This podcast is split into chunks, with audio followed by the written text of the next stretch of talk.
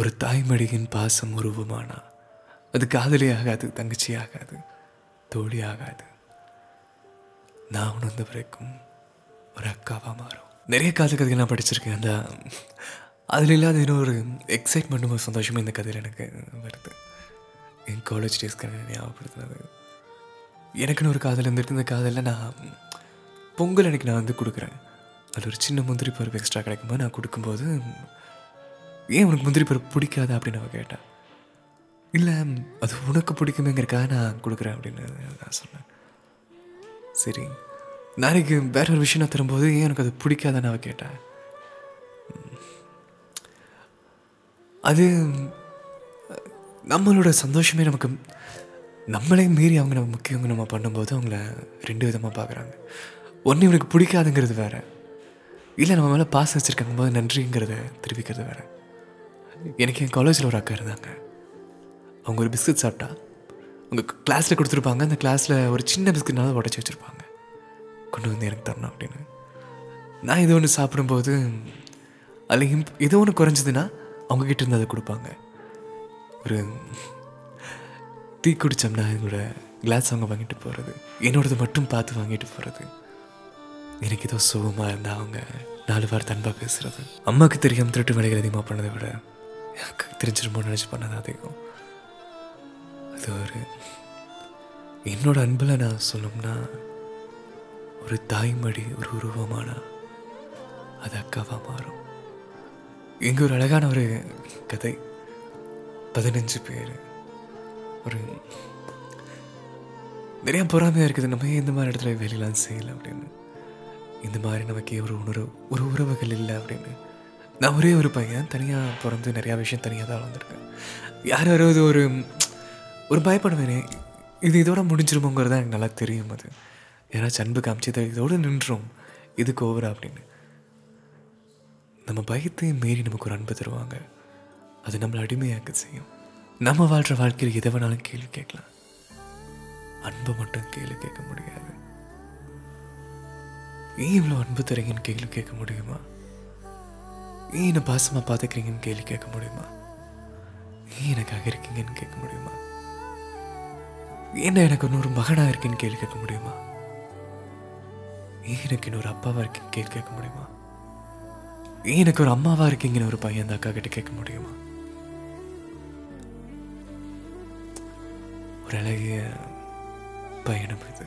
ஒரு ராஜபோக விருந்து இப்போ கிடைக்கும்.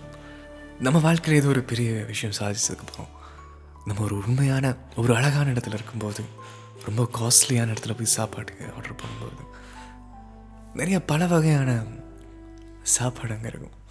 அதில் இது தோணு நிறையா இந்த வகை வகையாக சொல்லுவாங்கள்ல அந்த மாதிரி. என்னைக்கு நம்ம வந்து ஒரு அன்பில் வகை வகையாக பார்க்க முடியும்? நம்மளை சுற்றி நாலு பேருனாலும் உண்மையாக இருந்தால் நம்மளை சுற்றிக்கிற நாலு பேரும் நமக்காக இருந்தால் நம்மளை சுற்றிக்கிற நாலு பேர் நண்பர்களாக இருந்தால் அதையும் தாண்டி அண்ணன் தம்பியா அக்கா தங்கச்சியா? அக்கா தம்பியா இருந்தா ஒரு பதினஞ்சு பேர் நண்பு ஒரு தாய் மடியின் உருவம் ஒரு தந்தையின் கைவிரல். அந்த மாதிரி ஒரு குடும்பம் அவங்க. பத்து பசங்க அஞ்சு பொண்ணுங்க. அந்த ஒரு ஆஃபீஸில் ஆன்லைனில் லாகின் பண்ணிட்டு அதுக்குள்ள ஒரு புது உலகம் ஒரு உருவாகும். நமக்குன்னு ஒரு அக்கா நமக்குன்னு ஒரு தம்பி நமக்குன்னு ஒரு நண்பன் நமக்குன்னு ஒரு தங்கச்சி நமக்குன்னு ஒரு தாய். ஒரு அம்மாவின் உணர்வு ஒரு மகனின் உணர்வு. நீ சாப்பிட்ட உணர்வாய் வந்து உங்கள் அக்கா ஊட்டி விட்டதா இருக்கும். அவங்க சாப்பிட்லின்னா உங்கள் தம்பி ஊட்டி விட்டதா இருக்கும். உங்கள் நண்பன் ஊட்டி விட்டதா இருக்கும். ராஜபோக விருந்து தாய்மடியில் அம்மாவோட கையில் அக்கா தம்பியாக வாழ்கிற இந்த பதினஞ்சு பேர். ஆஃப்லைனில் வந்ததுக்கப்புறம் வந்து எல்லாருமே அக்கா தம்பியை பழக ஆரம்பிச்சிட்டாங்க. இது ஸ்வேதா சொன்னாங்க இந்த மாதிரி தான் வந்து நாங்கள் அப்படி இருக்கோம் அப்படின்னு சொல்லிட்டு. என்னோட ஸ்வேதாவோட பார்வையிலேருந்து என்னால் பார்க்கவே முடியல முடியாது நான் வாழ்ந்த நேரங்களுக்கு என்ன கூட்டிகிட்டு போய் எனக்குன்னு ஒரு நிறைய விஷயங்கள் நான் தேட ஆரம்பித்தேன் எனக்குள்ள எங்கடா அவங்க எல்லாம் இன்னைக்கு உங்கள் கையில் இருக்கு. அந்த பத்து பேருக்கும் ஒரு அஞ்சு தேவதைகளாக நீங்கள் இருக்கீங்க. இந்த பாட்டில் சும்மாலாம் சொல்ல தெய்வர்களாய் நாங்கள் வாழ்ந்திடுவோம். தெய்வங்களாய் நீங்கள் இருந்துடுவே.